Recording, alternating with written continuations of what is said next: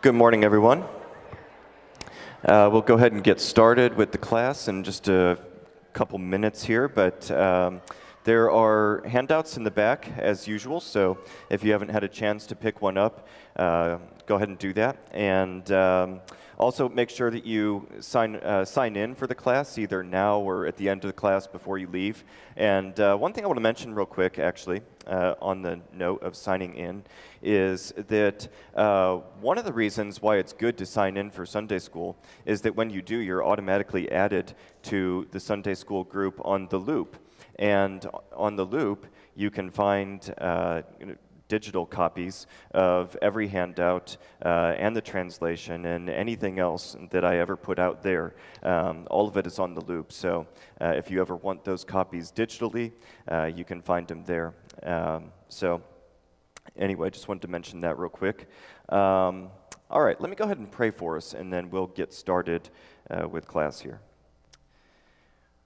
Father, we thank you for this morning. We thank you for the Sabbath and for this day that is set aside uh, especially for uh, the worship of you. And uh, Father, we thank you for your word.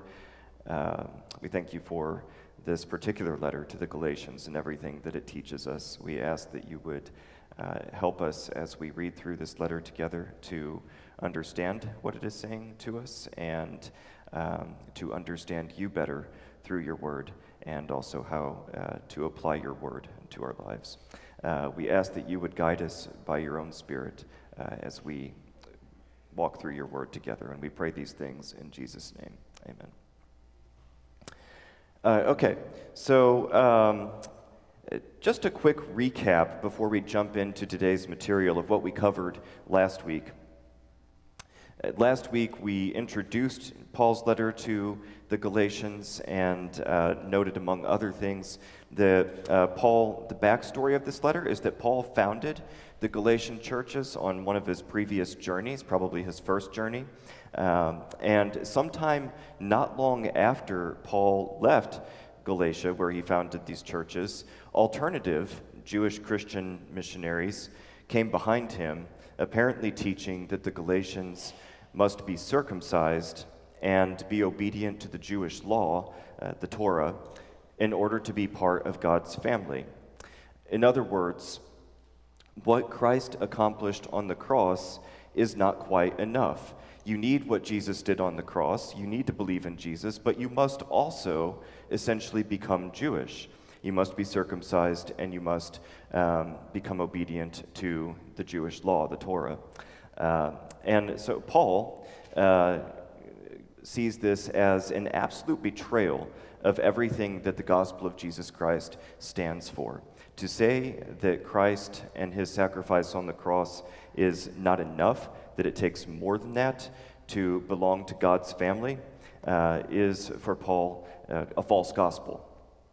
And so, hence, he writes the letter to the Galatians in order to set matters straight.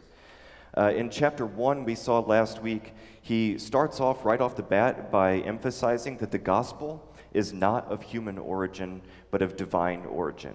And this is the basic dichotomy that he sets up from the very beginning of the letter uh, things that are of human origin versus things that are of divine origin. The gospel, he emphasizes, is firmly of divine origin, it is not a human thing. And because of that, it also does not operate on human terms. It doesn't operate by human principles or by human standards. Instead, it operates on God's terms and by His standards, uh, which are specifically grace. In place of human standards, we have God's grace, which Paul defines very specifically in verse 4 of chapter 1 as the gift of Jesus Christ for our sins. Uh, so, again, grace is not an abstract concept for Paul. Grace is something very specific. When Paul talks about grace in this letter, he means the gift of Jesus Christ uh, for our sins.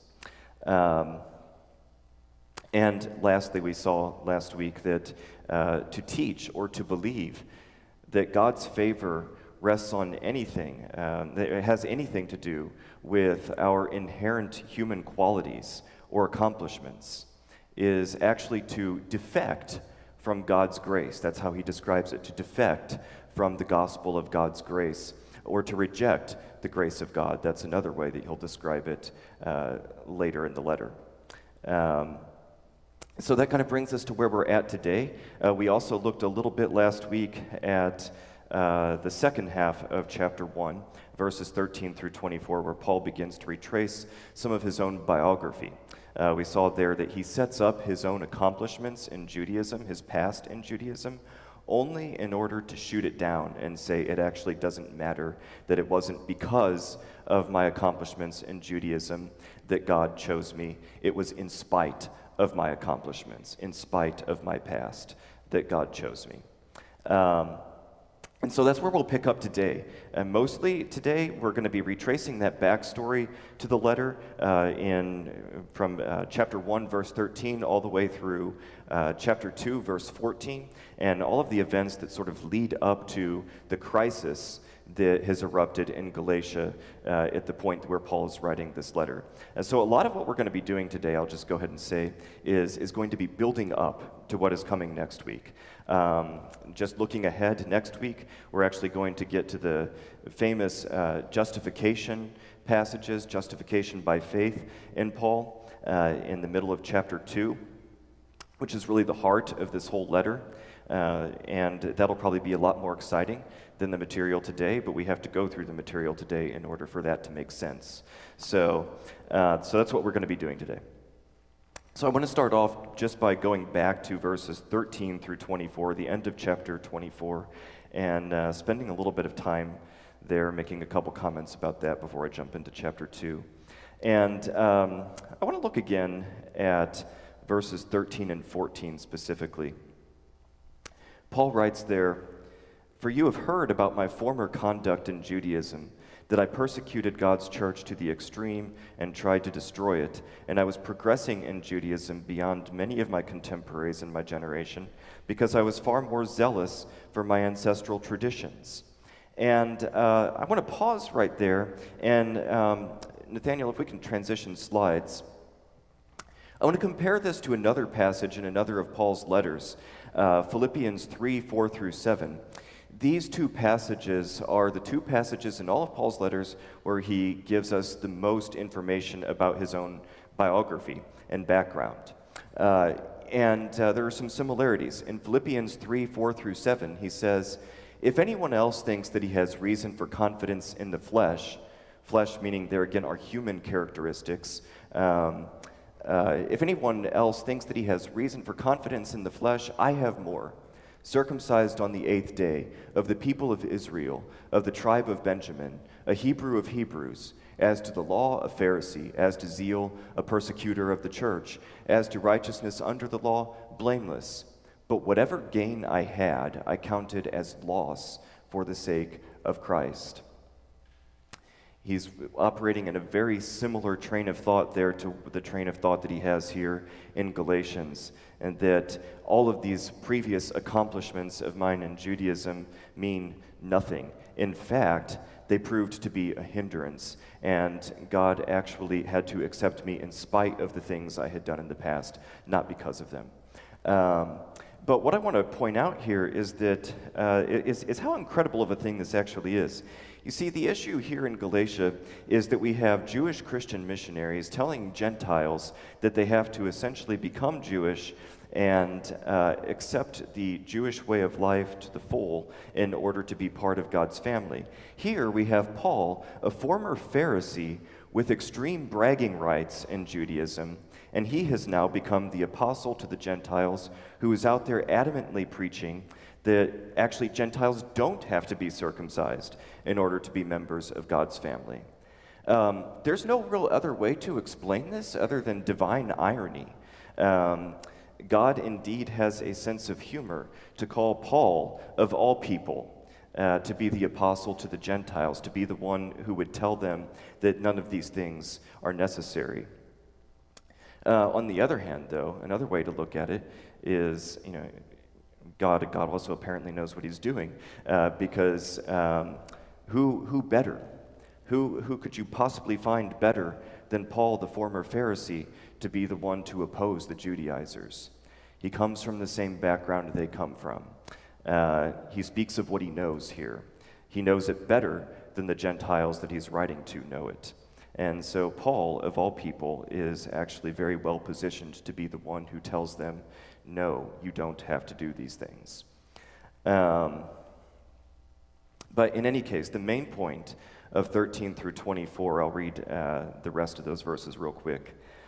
Moving on from verse 14, he says, But when God, who set me apart from my mother's womb and called me by his grace, was pleased to reveal his Son in me so that I might proclaim the good news about him among the Gentiles, I did not immediately consult with flesh and blood, nor did I go up to Jerusalem to those who were apostles before me, but rather I went to Arabia and returned again to Damascus. And I'm sorry, I'm also scrolling the next page. Um, then, I, then, after three years, I did go up to Jerusalem to visit Cephas and stayed with him for 15 days. But I did not see any other of the apostles except James, the Lord's brother. And these things I write to you look, before God, I am not lying. Then I went to the regions of Syria and Cilicia, and my face was not known to the churches of Judea that are in Christ. They only heard that the one who once persecuted us now proclaims the faith he once tried to destroy, and they glorified God on my account. Uh, so, the point, the real point uh, of that whole paragraph is that Paul is again emphasizing that he did not get the gospel from anyone in Jerusalem. He didn't get this from the apostles, uh, but he got it from Jesus himself, as he says back in uh, verse 12. Um, For I neither received it from human beings, nor was I taught it, but I received it through a revelation of Jesus Christ. Uh, the whole point of that paragraph that we just read is to re emphasize that point that the gospel is not of human origin, it is of divine origin, and he received it directly from Christ himself. Um, so before I get into chapter 2, I want to go ahead and go off on a, a necessary tangent, a side note, um, and just ask the question real quick. Um, what is the big, big deal about circumcision anyway? Um, I was teaching Galatians not long ago to uh, seminary students, and uh, one of my students asked this question, which is really a pretty good question. Uh, why, why is there so much concern about circumcision? Why does this matter so much?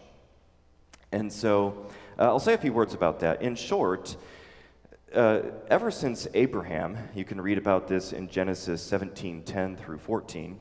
Circumcision among males had been the seal of the covenant, um, the mark of belonging to God's people, sort of the, the right of entrance into the covenant. It was how you became a member of God's people, Israel, if you were a male. Um, and so circumcision, uh, therefore, came to signify uh, full obedience to the Jewish law, as well as Jewish ethnic identity, both of those things at once.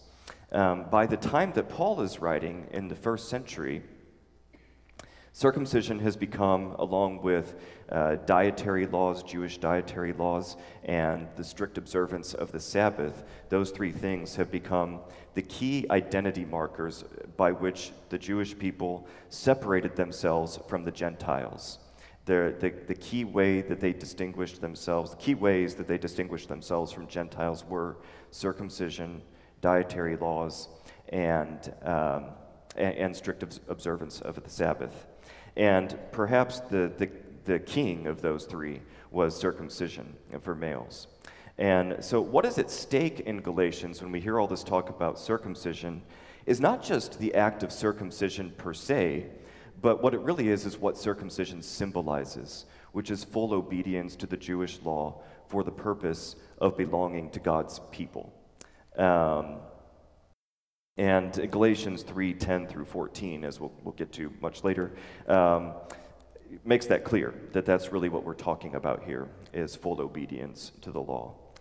Um, so, uh, Nathaniel, if you can, oh, you've already done it. Great. Um, so, the, uh, so in Acts, we read about um, you know, we read about the earliest days of the church in Acts, and one of the things that becomes very apparent is that it was initially a huge surprise to the earliest Christians, uh, all of whom were either ethnic Jews or Gentile converts to, Christ- to uh, Judaism. So they were all Jews one way or another. They were either ethnically Jewish or they had already converted to Judaism um, prior to uh, converting to Christ. Um, and so it was initially a huge surprise, it seems, to the earliest Christians uh, that uh, when, when the Holy Spirit came to uncircumcised Gentiles, You see, they had never really imagined or considered that God's gift of salvation in Christ, who was, after all, the Jewish Messiah, might be for those outside Israel as well. So while they were happy for Gentiles to come in, they always imagined that Gentiles would have to become Jews before they could become followers of Christ, uh, who was, again, the Jewish Messiah. You can see there's, there is a certain logic there in thinking that the Jewish Messiah would be for Jewish people. Um, but uh, so, so it was a huge surprise to them when actually the Holy Spirit came to uncircumcised Gentiles who were no part of Israel. Um, we, can, we can see that very clearly in Acts 11. Uh, this is, of course, following Peter's visionary experience in Acts chapter 10, where uh, Jesus has to sort of smack him over the head repeatedly um, to get him to realize that uh, you don't have to be obedient to the law to be part of God's people, uh, and that it is possible for Gentiles who do not follow the dietary restrictions and so forth uh, to be part of God's people. Um, and so Peter has had this experience, and now he has to relate to everyone else back in Jerusalem what happened. We start off in chapter 11 reading uh, that now the apostles and the brothers who were throughout Judea heard that the Gentiles also had received the word of God. So when Peter went up to Jerusalem, the circumcision party, those, in other words, who believe that you must be circumcised to be um, part of God's people, uh, criticized him, saying, You went to uncircumcised men and ate with them. Um, but Peter began and explained, to, uh, explained it to them in order. Skipping a few verses here, but verse 11. Uh, and behold, at that very moment, and Peter's relating this, three men arrived at the house in which uh, we were, sent to me from Caesarea. And the Spirit told me to go with them, making no distinction. These six brothers also accompanied me, and we entered the man's house. He's telling the story of the first Gentile uh, that he saw receive the Holy Spirit here, and that came to Christ apart from uh, the Jewish law. Uh, verse 15 As I began to speak, the Holy Spirit fell on them just as on us at the beginning. And I remembered the word of the Lord, how he said, John baptized with water, but you will be baptized with the Holy Spirit.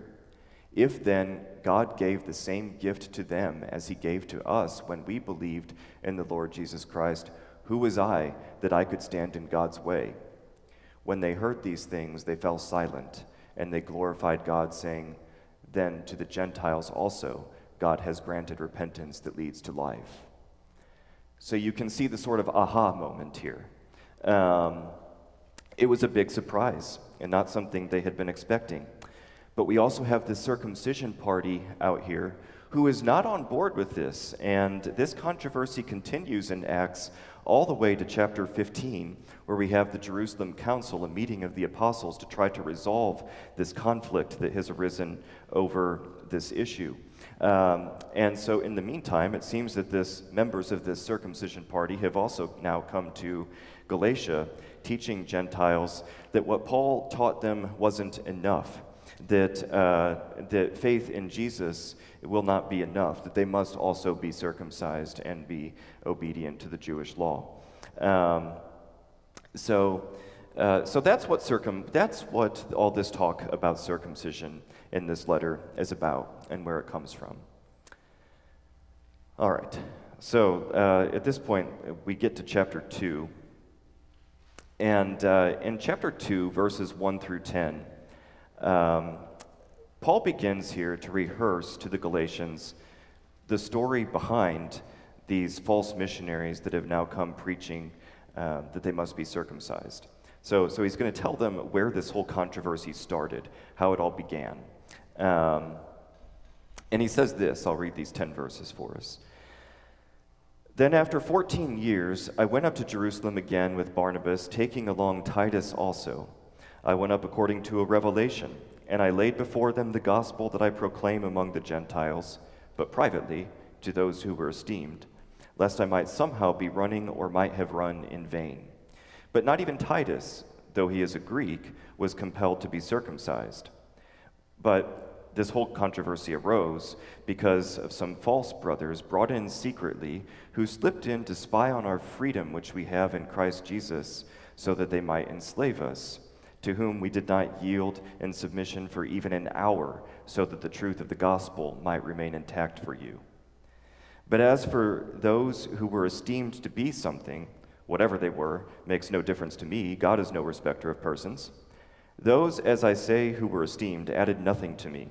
On the contrary, when they saw that we had been entrusted with the gospel to the uncircumcision, just as Peter has been with the gospel of the circumcision, for the one who was at work in Peter for apostleship to the circumcision was also at work in me for the Gentiles and recognized the grace of God given to me, James and Cephas, that is Peter, and John, those esteemed to be pillars, gave me and Barnabas the right hand of fellowship, agreeing that we should go to the Gentiles and they to the circumcision. They asked only that we might remember the poor, which was the very thing I was eager to do. Um, okay, so there's a lot in there uh, as Paul retells this story. Um, and so we start out uh, 14 14 years um, after his first visit to Jerusalem, he's back in Jerusalem again. We're now 17 years out from Paul's conversion. Um, which I do like to point out sometimes. That sometimes we have this idea in our heads of Paul, the spiritual giant, who um, was immediately, you know, he was converted very dramatically on the road to Damascus and then immediately started writing stuff like this and preaching the gospel um, like mad, and, uh, and actually read closely in the letters. Um, this is Paul's earliest letter, and um, by the time these things are happening, what he's narrating is actually still in the past. We're already there, 17 years out from his conversion. Um, by the time he's writing this letter, it's even later than that. Um, and so uh, a more accurate picture of Paul is probably that he was converted, and then he spent many years learning and rethinking everything that he thought that he knew, and then he started writing stuff like this. Um, the, um, but anyway, he returns to Jerusalem uh, with Barnabas. Uh, we can uh, you can read about uh, this in Acts 11, 25 through 30 as well. Um, not much is said about this visit in Acts, other than that it happened. Uh, and it actually did have something to do with the poor and taking care of the poor, so it kind of makes sense that at the end of all this, they ask him to remember the poor. Um, and that was the first, that was the reason why he had come to Jerusalem this time, according to Acts. But while he's there, he apparently takes the opportunity to compare notes with the apostles, with James and Peter and John especially. It's probably who he's referring to when he says those who were esteemed. Um, and he just wants to make sure, he wants to check with them and make sure that what he's been preaching is um, in line with, with the gospel as they understand it. Um, they are the leaders of the church in Jerusalem. And, uh, you know, and notice that right away the issue of circumcision comes up again in verse 3. Um, and apparently, what happens here is that the apostles agree with Paul that Titus, who is a Greek, so he's not circumcised, um, he's a Greek convert to Christianity. Uh, they agree with Paul. He doesn't need to be circumcised. Um, he doesn't have to be obedient to the Jewish law. Um, so then, in verses 4 and 5, eh, Paul, Paul really begins here to explain what happened, how this whole thing got started. And apparently, there were some people who snuck into this private meeting between him and the apostles and, uh, and caused all sorts of trouble. And this is where the controversy really begins. Um, and uh, by the way, I'll just note that verse 4 is one of the most convoluted verses in all of Paul's letters if you're reading them in Greek. Um, it is a bear to translate. Um, I spent more time on this verse than any other in the letter, um, trying to decide exactly what to do with it. And part of the reason why it's difficult is that it's written in sentence fragments. Um, he never really completes his sentence And he gives all the evidence of someone who is actually very agitated and flustered. Um, these words are, you know, flying out very quickly before he's even fully formed his sentence in his mind. Um, so you can see when you read this in the Greek exactly how agitated Paul actually is about this situation, how frustrated he still is. Um, and so what I ultimately did here was I put a phrase in brackets that turns it into a complete sentence, which I think and is faithful to what Paul actually means here, what he's trying to say. Um, but if you take that phrase in brackets out, uh, you're left with something that it, it never forms a complete thought. Um, so, uh, so I just mentioned that because it's, it's evidence of, of the emotion um, that Paul is feeling here, I think, as he, uh, as he relates this situation. Verse 5, um, notice what he says is at stake here. Um, what is at stake is nothing less than the integrity of the gospel. Uh, he says uh, that he fought this battle so that the truth of the gospel might remain intact for them. So, for Paul, the issue of whether Gentiles have to live like Jews in order to be part of God's family is really the question of whether or not Jesus Christ's death was sufficient on its own, and, and hence whether or not the gospel is true.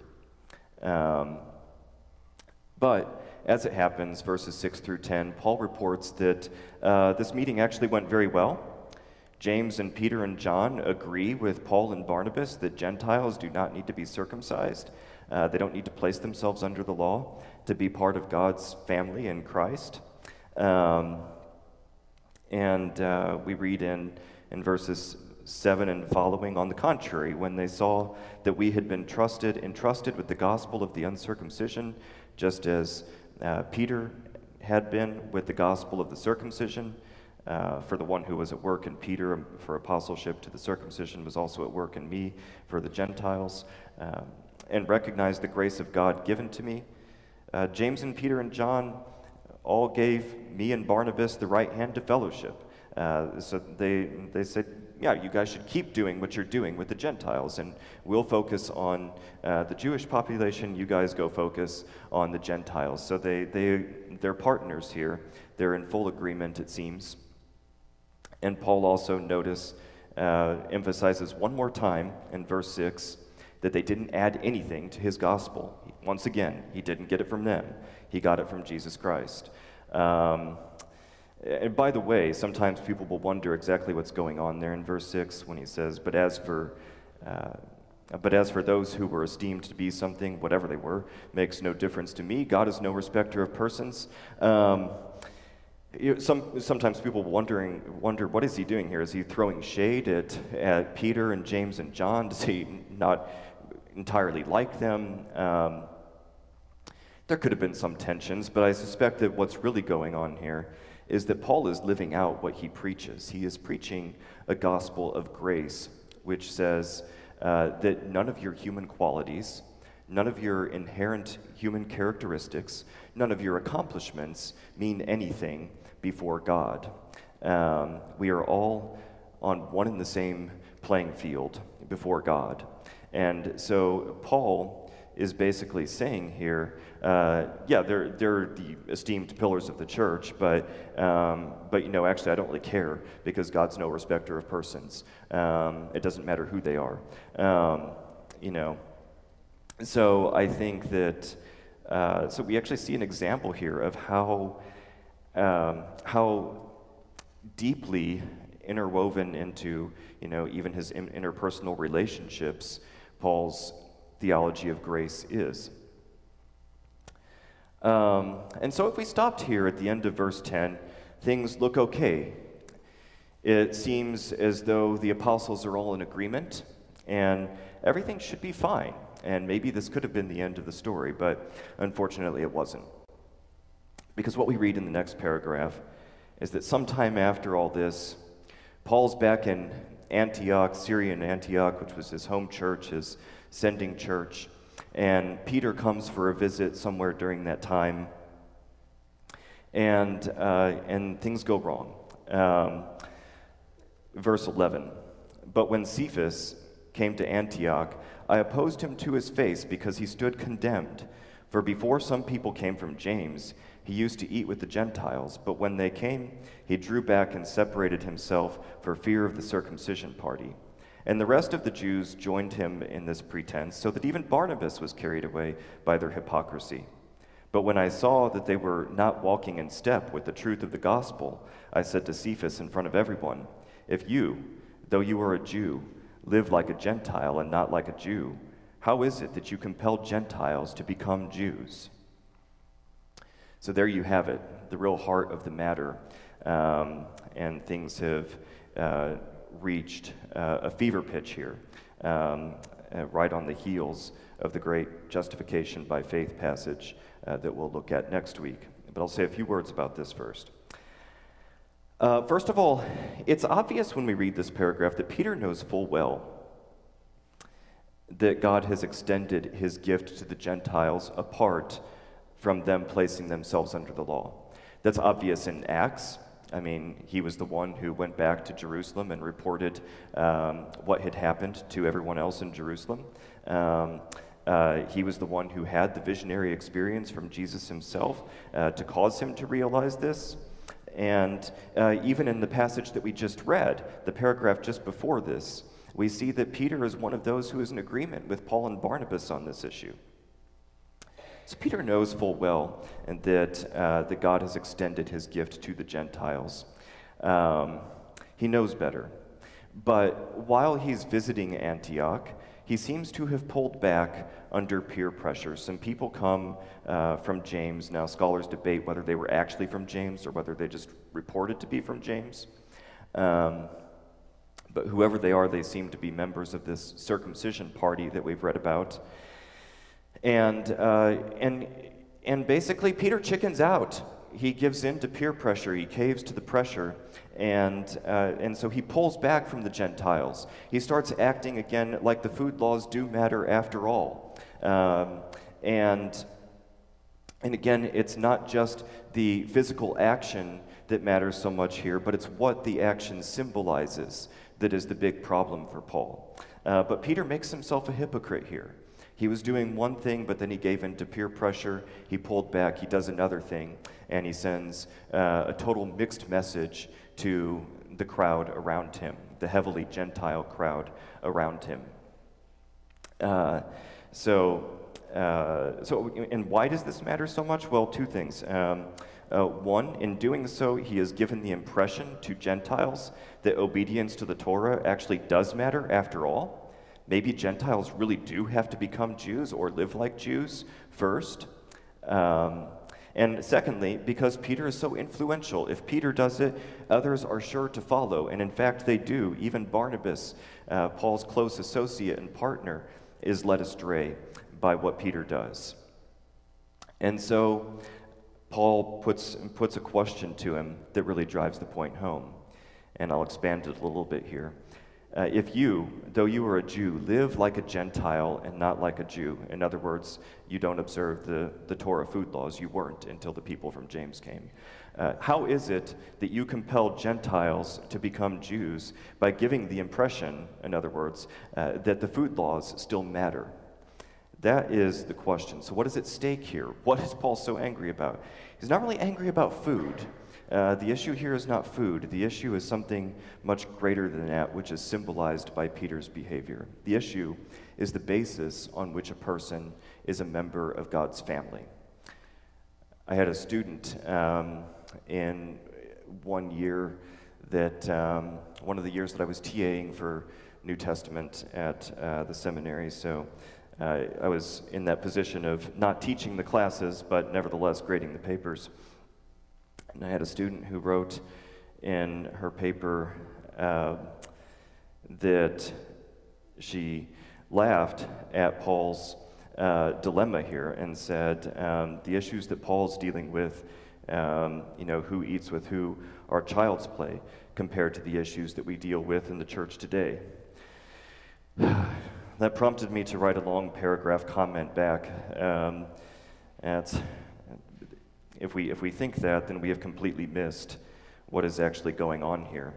Um, This is more truly about who is and is not a member of God's family and on what basis.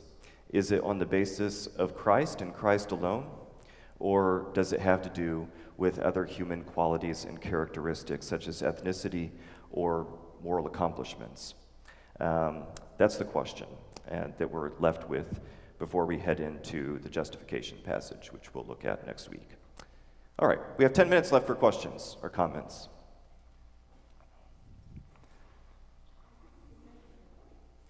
No, thank, uh, thank you. Uh,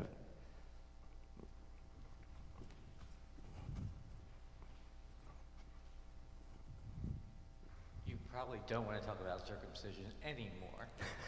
but back then, even today, circumcising an adult male was incredibly painful and probably not safe.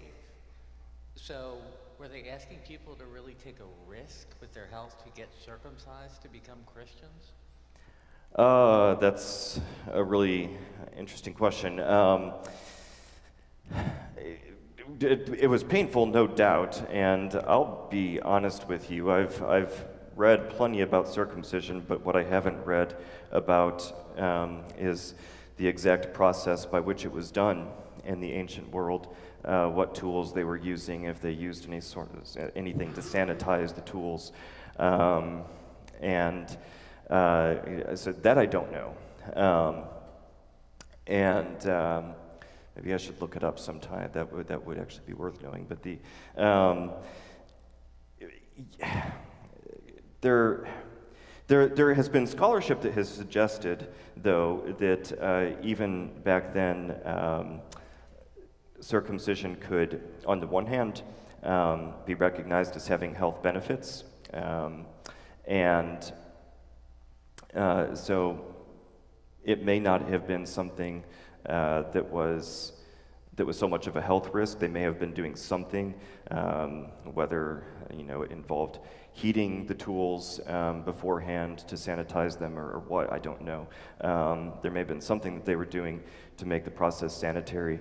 Um, on the other hand, uh, the concern among the Gentile population, uh, they criticized Jews heavily for this practice, um, but it had nothing to do with safety or um, medical concerns. The criticism was that it was a barbaric thing to do to one's body.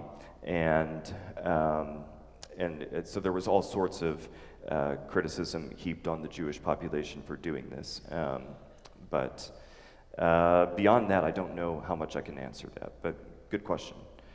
Um, anyone else?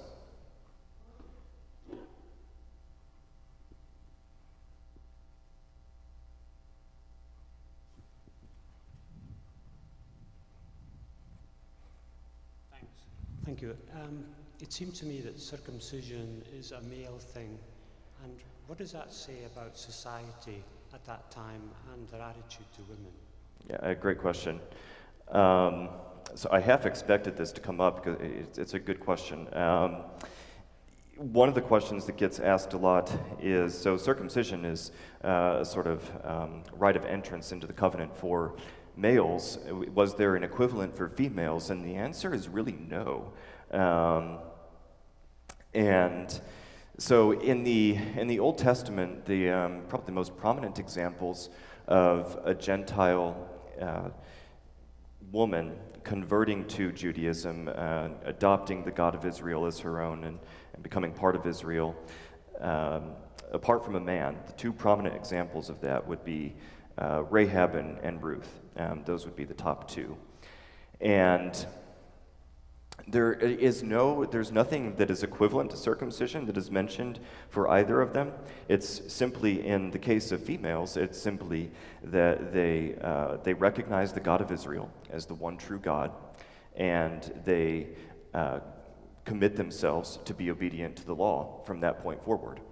Um, and so, but there's no, there's no sort of ritual involved, uh, equivalent to circumcision involved. Um, and so, in one sense, um, it was perhaps easier uh, for a woman to um, convert to Judaism. Um, less painful at least, but the, um, but the, what I, what I think it also says about women in society at this time uh, is that, I mean, so part of the reason for that is, uh, for there being no equivalent for women, is that in the majority of cases, the religion of uh, the husband and, or the father, um, the male head of household, was um, seen as the religion of the household. Um, so, uh, so there, that's why there, in the first place, there would be more emphasis on a rite of passage for men and not for women. Uh, were primarily the ancients were primarily concerned with the men because the male head of household was going to determine the religion of the household anyway. Um, so, you know, again, that's where the exceptions become really important, where you have women like Rahab or Ruth who are coming to um, uh, becoming part of Israel without, without a man in the picture.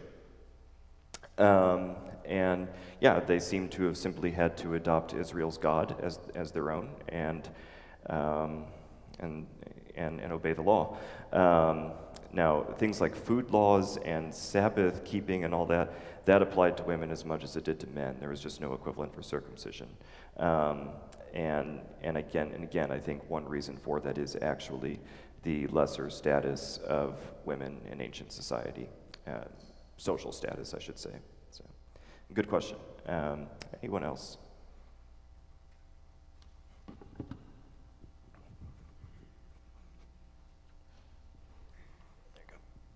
Sometimes um, people put circumcision and baptism on some kind of quandary of another act to do betw- between. How does that?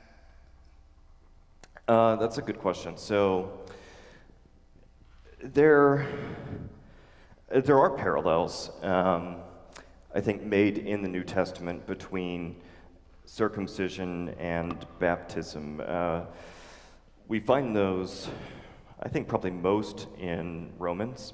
Um, and um,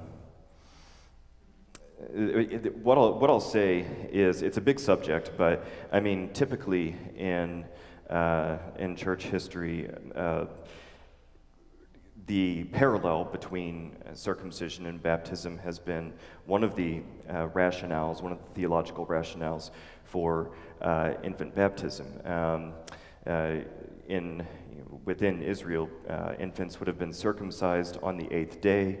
Um, so, as and as infants, um, before um, they, you know, had a chance to express any kind of um, faith or uh, intention of their own. Um, and so, uh, you know, one of the theological rationales is that based on that parallel between baptism and uh, circumcision, uh, the same should apply with Christian baptism. And, uh, and, and, that, that rationale is often denied. Um, the parallels are sometimes denied by um, those who take a more uh, credo Baptist or believers baptism stance. Um, and so, if you get a crowd of Baptists and Presbyterians in a room together, um, they can have a really fun time arguing about these things. Um, but uh, and then you have people like me, I'll just lay my own cards on the table for a second, who are really weird and totally buy the parallels that Paul is making between baptism and circumcision as two seals of the covenants, um, 100%, and are yet credo Baptists. Um, and that has to do with uh, my, my thinking there is that, is that yes, there is a parallel. But um, in ancient Israel, you were in the covenant by virtue of being an Israelite, by virtue of your birth anyway. Um, in, Christi- in Christian faith, you're in the covenant by faith in Christ, uh, not by birth. And so while I do buy the uh, parallel between baptism and circumcision as, uh, as seals of the covenant, um, it doesn't actually lead me to a Paedo-Baptist position. Um, and that's me, by the way. I know that there are all sorts of different opinions on that in this room.